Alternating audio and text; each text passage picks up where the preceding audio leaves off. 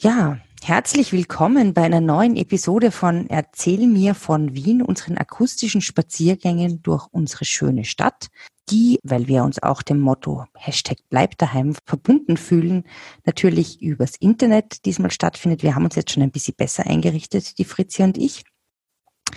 Und ja, hoffen, dass wir euch während dieser Bleib daheim Zeiten mit unseren Podcast-Geschichten und unseren akustischen Spaziergängen erfreuen können. Leider ist die Corona-Seuche noch nicht vorbei und Gott sei Dank ist daher auch noch Zeit für uns über ähm, ein Bauwerk zu sprechen, das aufgrund einer Überwindung einer Seuche äh, erbaut wurde, nämlich die Karlskirche. Und coolerweise trifft sich das auch mit unserem eigentlich aktuellen Spaziergang, der entlang des Wienflusses geht und bei dem wir am ähm, beim letzten Mal am Karlsplatz waren. Es ist also eine sogenannte Crossover-Folge. Ja, vorab möchten wir uns natürlich bei euch bedanken. Wir finden es ganz grandios, wie ihr unsere, unseren Podcast aufnehmt und wie viele davon hört. Ähm, die Hörerinnenzahlen explodieren quasi. Und ja, wir hoffen, ihr bleibt uns gewogen, hört uns weiter zu. Und ich sage jetzt mal Servus Fritzi. Servus Edith. Erzähl mir von Wien. Gerne. Erzähl mir von Wien. Geschichte und Geschichten präsentiert von Edith Michaela und Fritzi Kraus. Wunderbar. Fritzi, ja, also das letzte Mal standen wir ja schon verschiedenen Pestgeschichten gegenüber. Wir haben ein Pestkreuz angeschaut und worüber wir aber eigentlich gar nicht gesprochen haben, was aber vielleicht auch ganz interessant ist, ist, wie wurden diese Pesterreger überhaupt übertragen? Also waren das Tiere, waren das Menschen? Wie kam es dazu? Naja, die übliche Lehrmeinung ist ganz einfach, äh, dass äh, die Pest durch Rattenflöhe übertragen wurde. Äh, und zwar, äh, dass es Wanderratten waren, Rattus norvegicus, um den mhm. lateinischen Ausdruck zu gebrauchen, äh, die von Flöhen befallen wurden. Die, Flöhen haben sie, die Flöhe haben sich an diesen Ratten delektiert, solange bis die gestorben sind, sind dann mhm. auf andere Ratten übergesprungen und wenn dann zu viele Flöhe und zu wenige Ratten da waren, sind die Flöhe ganz einfach auf die Menschen und haben die Menschen gebissen und äh, aus diesen Bissen sind dann Pestsäulen entstanden. Pestsäulen? Ah, Pestbeulen, Entschuldigung. Pestbeulen. Pestbeulen. Pestsäulen. Pestsäulen. Na, Pestbeulen entstanden oh, und äh, das war eben die Beulenpest. Aber okay. es hat zum Beispiel bei der großen Pest, äh, ich glaube 1347, hat man herausgefunden, äh, anhand von Untersuchungen von Skeletten aus dieser Zeit, äh, dass es eigentlich, äh, dass die eigentlich mehr an der Lungenpest gestorben sind und die ist durch Tröpfcheninfektion von Mensch zu Mensch mhm. übertragen worden. Okay, das heißt, es und, waren also ähnliche Symptome, aber unterschiedliche Übertragungswege. Also es gab zwei Arten von Pest. Ja, ja, es gab zwei Arten und eben, wie gesagt, die Lungenpest, da ist man an Lungenentzündungen gestorben und die Beulenpest an diesen äh, Beulen. Und da sagt man aber auch, dass nicht nur die Flöhe der Ratten schuld waren, sondern auch durch die allgemeinen unhygienischen Umstände äh, Gewandläuse und Menschenflöhe äh, die Pest also übertragen haben. Okay, ja, genau. also diese diese Tier-Mensch-Übertragung war auch bei der, bei der Pest, bei der, was wir als Pest bisher benannt haben, äh, der Faktor. Ich meine, das ist ja eigentlich dann eigentlich auch wieder sehr ähnlich wie mit Corona, wo es äh, von den Fledermäusen in Wuhan auf wie auch immer die Menschen übertragen wurde, oder? Ja, die Fledermäuse, also Fledertiere, muss man eigentlich sagen, Aha, äh, tolles sind, Wort. Äh, ja, also Fledermäuse und Flughunde, äh, die werden sehr stark von diesen äh, äh, Viren befallen, von diesen mhm. Coronaviren. Und sind aber total immun dagegen oder sind immun dagegen. Und mhm. äh, die Viren ärgern sich da schrecklich über das und munitionieren sich auf, damit sie ja äh, die Tiere infizieren mhm. äh, und werden dadurch wirklich stark. Und die mhm. fliegen ja äh, Flugtiere fliegen ja in der, äh, oder Fledertiere mhm. fliegen ja und durch diese Flüge bekommen sie eine ziemlich hohe Körpertemperatur. Mhm. Und nachdem die Viren mitfliegen, werden die auch gegen hohe Körpertemperaturen resistent, was natürlich ähm, dann in der äh, Behandlung sehr schwierig ist, weil der Virus wird ja oft durch Fieber abgetötet und das ist mhm. bei diesen Viren also eben nicht so der Fall, weil die okay. an hohe Temperaturen gewöhnt sind. Das ist eine völlig laienhafte Erklärung, was ich da gebe. Das sage ich ja, ich meine, mir, mir wurde das nicht bewusst. Also ich meine, ich wusste das nicht. Auch, dass die, die wie Flü Flattertiere, nein, Flugtiere, Fledertiere, Fledertiere, dass die dann, ähm, dass sie eine höhere Temperatur kriegen. Okay. Ja, ist ja angelegt, kann ich nur sagen. Und die Viren ärgern sich dann end so, dass sie bei diesen Fledertieren keine äh, Chance Ein haben. Leiberl haben quasi? Leiberl reißen, ja. ja. Und äh, Hupfen suchen sich einen weiteren Wirt, nämlich meistens oder sehr oft Schuppentiere. Schuppentiere? Und diese Schuppentiere, ja, Schuppentiere heißen die. Und also Schlangen sind, oder was? Nein, nein, Schuppentiere. Diese Schuppentier ist eine eigene Art. Und die was ist sind das, ein ja Gürteltier oder so? So, in, so Gürteltier, ja, vielleicht können Schlangen auch dazu, aber ähm, und die werden dann als neue Wirte äh, benutzt und mhm. die kommen dann auf die Märkte, zum Beispiel in Wuhan, weil mhm. ja die mhm. Chinesen, man sagt, die Chinesen essen alles. Mhm. Äh, und, ja, das habe ich auch schon mal äh, gehört. Bis auf die Schwamm, ja. hm? Bis auf einen Tisch, alles was fliegt und vier Beine hat, bis auf einen Tisch oder so irgendwie geht da ein Sprichwort. Okay, okay. Ah. Nein, ich war mal in China und da war, war ich bei so einem Peking-Restaurant, Peking-Enten-Restaurant und der Typ, mhm. der neben mir gesessen ist, der ein Chinese, der sehr gut Englisch konnte, der hat mir erklärt, dass man eben bei der Peking-Ente alles isst, außer den Federn, was ich auch ziemlich nicht so lecker gefunden habe. In dem Moment. Ja, ja, die drückt man ja vorher platt, die schauen irgendwie sonderbar aus, die Sehr Peking merkwürdig, ja. Äh, Warst du schon ja, in China auch? Ja, auch, ja, ja. Ich war sogar in Wuhan. Ach. Äh, und habe in Wuhan lustig, wo, wo ihm dann diese Viren von den Tieren auf die Menschen übergesprungen sind. Mhm. habe in Wuhan lustigerweise einen Taler gekauft, auf dem die Maria Theresia drauf ist. Was? Könnte sein, auf dem Flohmarkt dort. Ja. Auf dem Flohmarkt? ja, war interessant. Und, das ist großartig. Äh, könnte sein, es sind ja, ich weiß nicht, ob ich das erwähnt habe letztens, anlässlich der Heilung Maria Theresias von den Pocken, mhm. äh, 1767, sind Medaillen mit ihrem Porträt, mit ihrer Büste herausgegeben worden. Mhm. Und vielleicht ist das so eine, vielleicht ist aber ein ganz gewöhnlicher Marie-Theresienthaler. Ja, ähm, aber, aber ich meine, es ist absolut, ich meine, ich meine, an und für sich ist alles an der Story schräg. Dass du, dass wir jetzt eine Corona-Folge haben, wo ähm, das, der, das Virus, das in Wuhan aufgeht, aufgetreten ist erstes Mal, dann warst du dort, dann hast du, wir reden über Flöhe und die Übertragung der Pest und du warst am Flohmarkt in Wuhan und hast einen Maria Theresienthaler gefunden. Also ich meine, es sind schon sehr, sehr, sehr, sehr viele kleine Rädchen, ja. die da ineinander greifen. Das ist schon absurd. Den, den musste ich dort kaufen. Ja, das glaube ich. Gut, okay. Hast du den noch?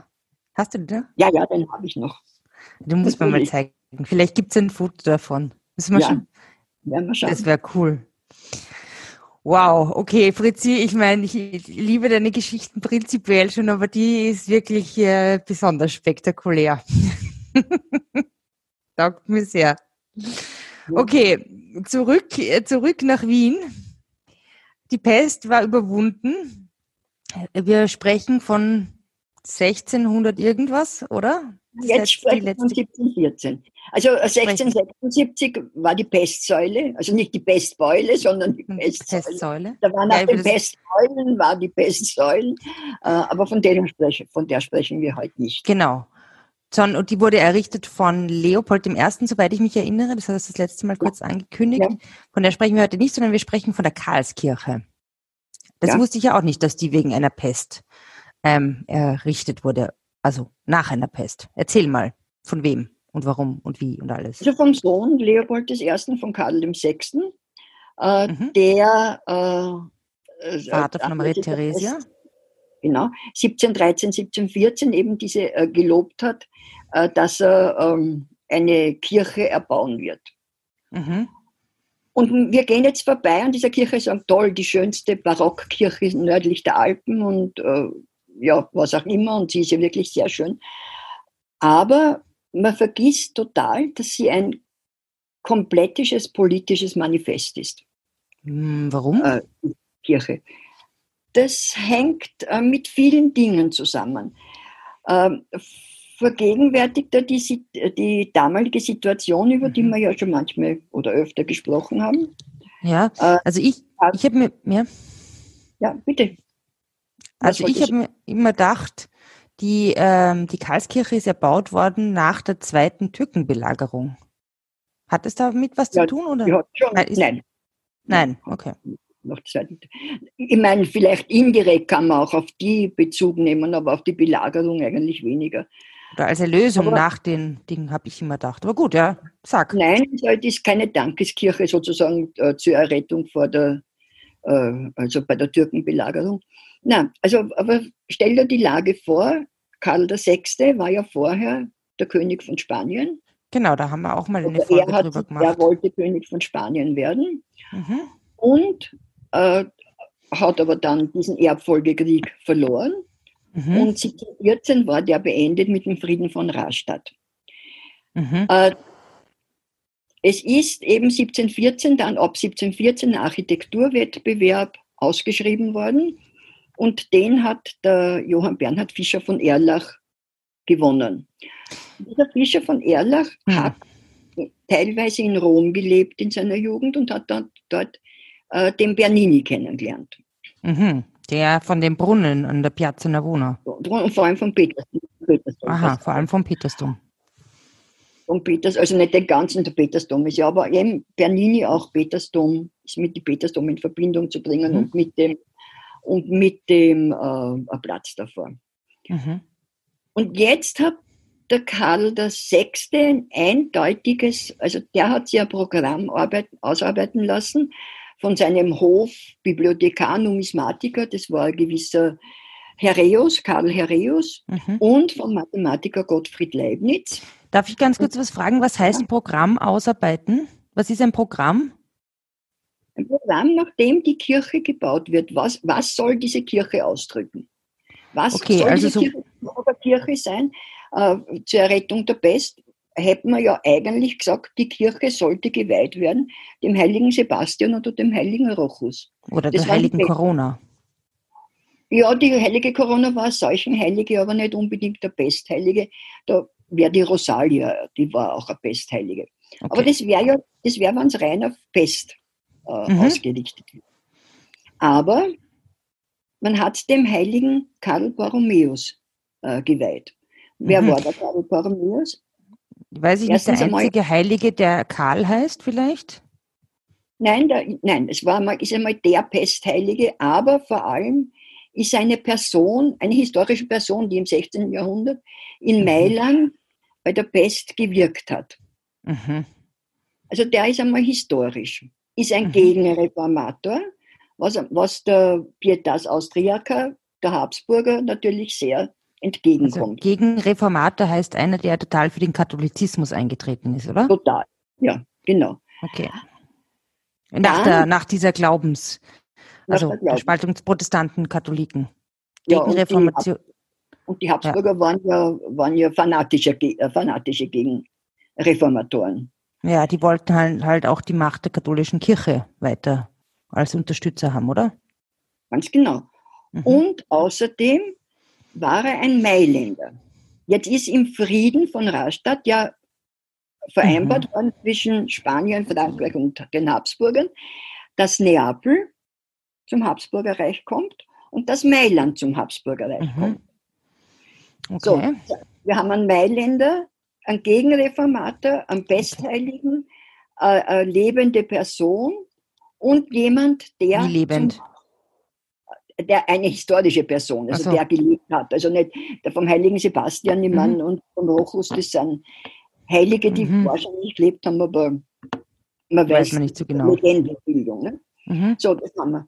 Jetzt musst du denken, 19, ach, 1713 äh, hat äh, Karl VI. die pragmatische Sanktion erlassen, Das die, hat geheißen, dass die Maria, dass auch Töchter, also Frauen, die Nachfolge nein, übernehmen nein, können? Nein, nein, nein. Mhm. Äh, Na, Frauennachfolge hat schon seit, seit, äh, seit den Babenbergern gegeben. Sondern die pragmatische Sanktion hat die Untrennbarkeit und die ah, Unteilbarkeit ja. der habsburgischen Länder äh, mhm. äh, äh, betont. Also mhm. das heißt, Unteilbar Untrennbarkeit. Es sollte dann von allen habsburgischen Ländern oder von vielen habsburgischen Ländern etwas in dieser Kirche drinnen sein. Also jetzt haben wir mal Mailand, dann jetzt schau dir das andere an. Du hast einen Bezug auf die Antike, diesen Portikus, den Eingang. Das, der Eingang. Mit, du meinst damit, ja, also, dass das so Säulen, dass es ausschaut wie ein Tempel? Säulen, genau, Tempel und der bezieht sich wieder auf den Jupitertempel am Kapitol in Rom, der dort mhm. einmal gestanden ist. Mhm. Deshalb Bezug auf die Antike. Mit dem Bezug auf, der, auf die Antike will man sagen, römischer Kaiser, mhm. deutscher, deutscher Nation. Mhm. Die Habsburg ist das neue Rom. Okay. Das ist einmal dieser Anspruch. Mhm. Dann hast du zwei Säulen, diese zwei Säulen vor, dem, äh, vor der Fassade. Ja.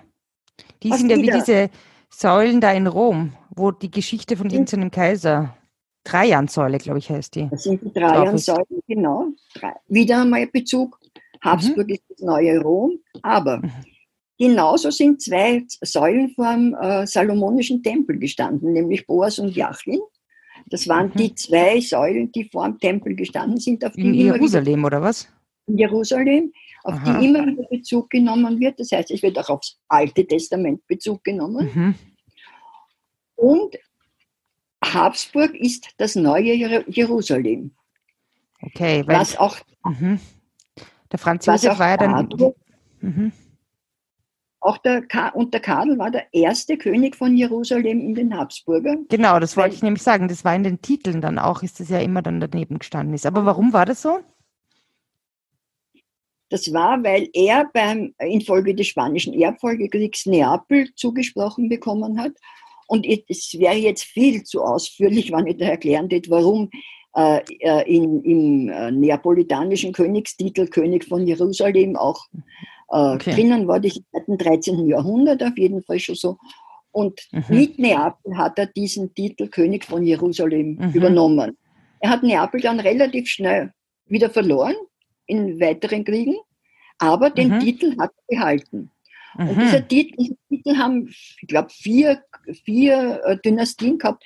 Der Philippe von Spanien, glaube ich, führt ihn jetzt noch im großen mhm. Titel. Ich will ihn nicht anwenden, aber es wäre so. Also, König von Jerusalem. Ähm, Zwei salomonische Säulen. Tempelsäulen. Tempelsäulen. Worauf mhm. hat er am meisten Anspruch erhoben? Das war Spanien. Mhm. Und im Wappen von Spanien ist das Wappen von Granada mit den beiden Säulen des Herkules bei Gibraltar. Mhm. Du hast zum Beispiel ja auch bei uns am, äh, äh, am Schweizer Tor. Also damit sagt er, erhebt er indirekt auch noch ein, oder weist zurück auf, auf die große Vergangenheit von Karl V., in dessen, mhm. äh, in dessen Land die Sonne nie, in dessen Reich die Sonne nie untergegangen ist. War der Karl V. sein Opa oder was? Oder wer war das? Oder sein Uropa? Na, das, das müssten wir schon. Nein, nein, das, also äh, auf jeden Fall nicht in direkter Linie, weil ja noch ein ähm, äh, Ur, äh, Ur, äh, äh, Ur, Ur, Urgroßneffe war also. Okay. Aber er hat irgendwie in der, er hat irgendwie den, er war, hat den gleichen Namen und er hat irgendwie auch diesen Anspruch erhoben, dass er irgendwie. Diesen Anspruch erhoben, genau, die Säulen des Herkules. Oben mhm. auf den Säulen ist die kaiserlichen Adler. Okay. Und ganz oben die Kaiserkrone. Also wieder, ah, ja. okay, wir beziehen, so, beziehen uns auf Verschiedenes, aber alles läuft bei Habsburg zusammen. Und weil du sagst, mhm. Türkenlagerung, könnte man diese Türme natürlich auch als Minarette sehen. Aber das, ja, das ist die Story, die ich kenne. Ja, das ist, äh, das ist äh, oben mit den, äh, mit den Laternen, die oben sind. Also da hast unglaublich viele äh, äh, äh, Möglichkeiten. Und außerdem sind Säulen immer der Ausdruck von Beständigkeit und das mhm. war ja das Motto äh, von Karl den äh, äh, Sechsten, Beständigkeit und Standhaftigkeit. Beständigkeit und Standhaftigkeit. Also ich, äh, ich mhm. bin jetzt nicht ganz sicher, ob ich das äh, richtig zitiere, was ich so im Hinterkopf habe. Okay. Also, und die Verzierungen aber sind natürlich keine Trajanschen Kriege oder mhm. sondern das sind die Taten von Karl Borromäus während der Pest in Mailand. Werden dort mhm. gezeigt.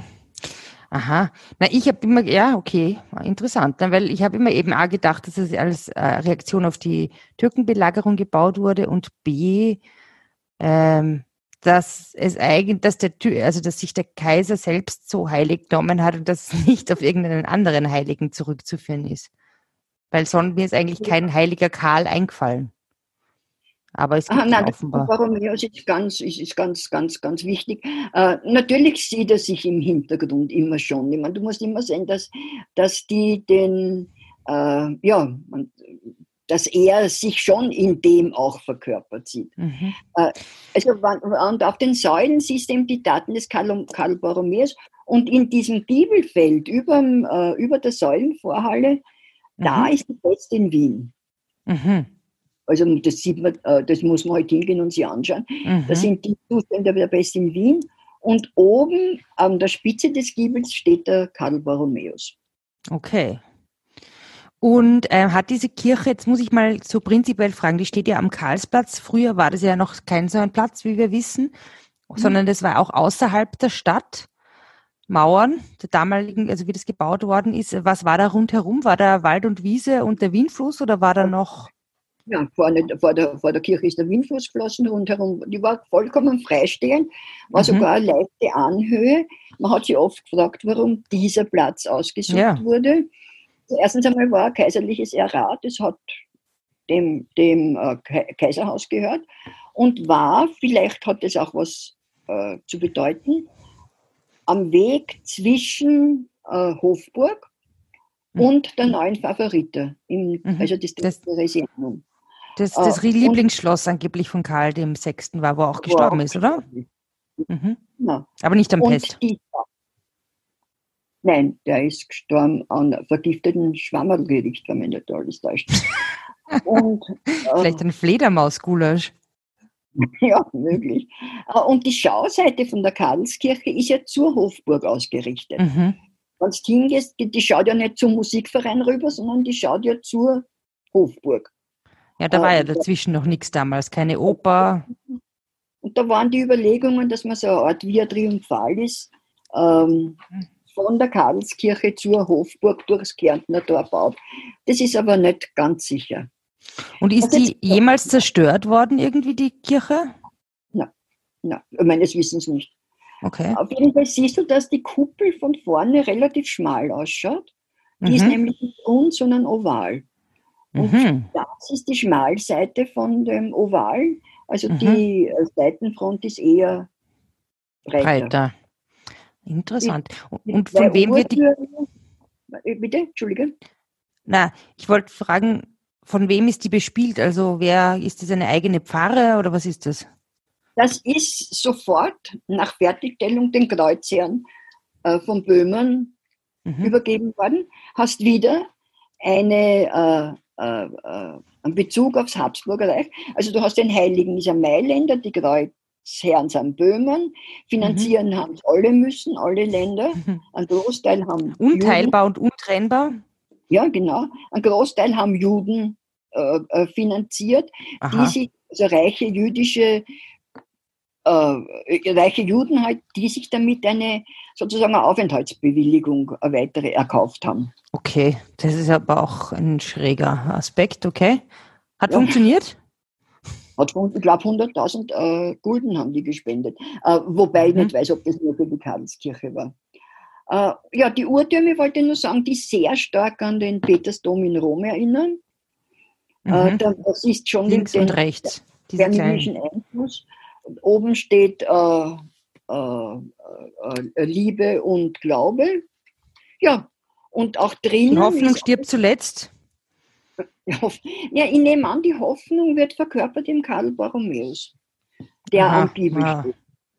Also Weil wir hoffen auf einen alten, toten Gegenreformator, der ähm, in Mailand lebt. Auf einen Helden. Auf Und was noch ganz interessant ist, vorne äh, siehst du zwei Figuren, zwei mhm. Engelsfiguren, das sind von Mattielli. Und da hat eine ein hoch erhobenes Kreuz und das andere Kreuz ist ein bisschen weiter unten, äh, von links, also vom Betrachter aus mhm. gesehen links. Mhm.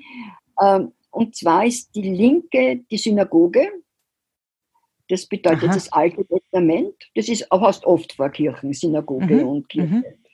Mhm. Synagoge und Ekklesia. Ne? Da hast du das Alte Testament, das ist das Kreuz, an dem die eherne Schlange, an dem sich die eherne Schlange aufrichtet. Müsste man bei Moses nachlesen. Mhm. Und rechts hast du mit dem erhobenen Kreuz als Glaube die Kirche. Die, Ecclesia, die Kirche. Hm. Also, das ist, dass das eigentlich ziemlich schwierig ist, das Ganze. Ha, mit einem Wort, Habsburg sieht sich als das neue Rom, mhm. als das neue Jerusalem, mhm. als das neue Byzanz, weil die Kuppel ans, oder Konstantinopel, weil die Kuppel sehr an die Hagia Sophia erinnert. In, mhm. Äh, in mhm. Istanbul. Genau, und sieht sie also überhaupt als äh, Verkörperung dieses Vielvölkerstaats. Okay, und überhaupt ist standhaft und beständig und ähm, voller Macht. Genau, und drinnen hast, drinnen hast, es ist als Staatskirche, drinnen hast mhm. zwei Kaiseroratorien, Oratorien, ziemlich Was große. ist das? Was ist ein Kaiseroratorium? Kaiser, links und rechts, wo die Kaiser gesessen sind während der, während Messe. der ähm, und die haben so Wendeltreppen wie, wenn du dich erinnerst, in Rom im Petersdom gibt es ganz rechts diese mhm. bramante Wendeltreppe. Mhm. Und, ähm, die, äh, und da, die sind dem nachempfunden. Okay. Und Altar, an dem ist natürlich der heilige Karl, Karl den du immer an seiner übergroßen Hakennase erkennst. Überall. okay. Und der hat das der Fischer ganz raffiniert gemacht. Er hat oben mal da ein Fenster eingebaut. Das heißt, der obere Teil, der schon in den Himmel äh, sozusagen ja. geht, beleuchtet und der untere ist noch in der Dunkelheit. Wow. Und, und in der Kuppel hast vom Rottmeier gemalt die Apotheose des Karl Borromäus.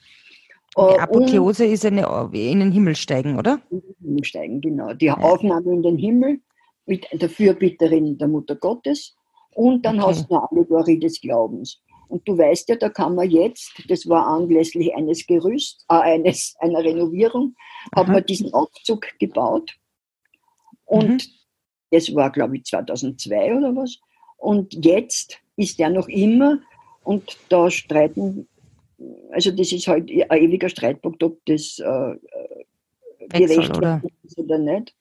Aber okay. es ist halt eine tolle Einnahmequelle, aber ich finde es halt schon sehr störend. Aber andererseits. Ähm, war ich noch nie. Vielleicht gibt es Hörerinnen und Hörer, die schon mal ähm, drinnen waren und die uns äh, Fotos schicken wollen und da so als Follower-Power uns da ein bisschen unterstützen wollen oder auf ähm, Instagram das zum Beispiel posten wollen mit dem Hashtag Erzähl mir von Wien.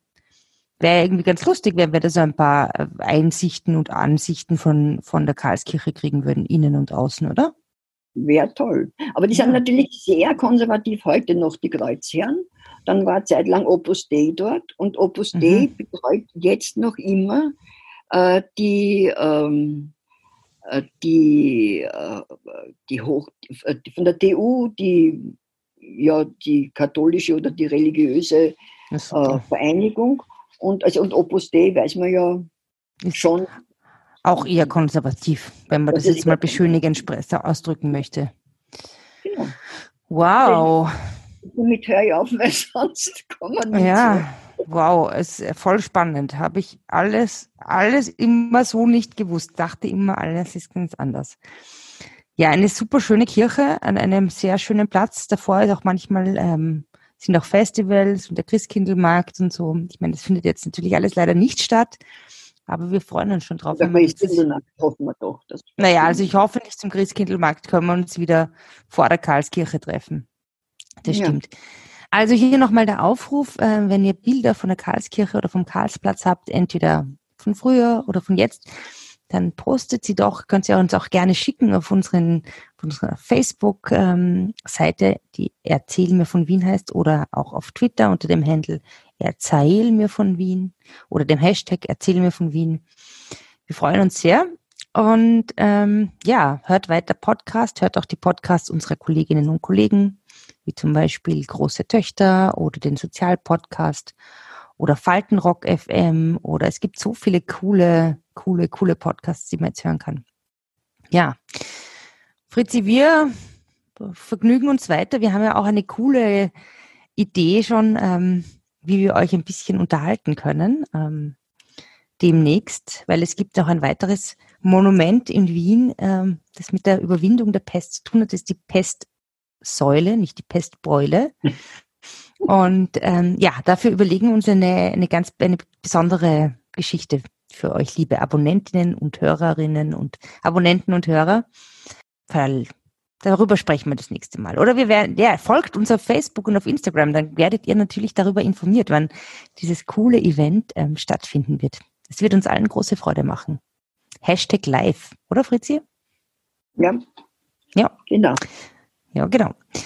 Ja, inzwischen wünsche ich dir mal einen sehr schönen äh, Tag. Vielleicht gibt's eine, kannst du auch ein paar Sonnenstrahlen sammeln in deinem Garten oder auf deiner Terrasse. Ich werde das jetzt auch mal mein Näschen in die Sonne strecken, Fenster aufmachen, den Vöglein beim Zwitschern zuhören. Ja, und ich wünsche dir einen wunderschönen Tag, liebe Fritzi. Servus.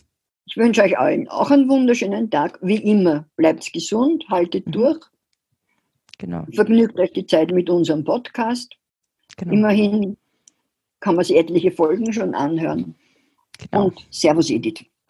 Servus Fritzi. Bis dann.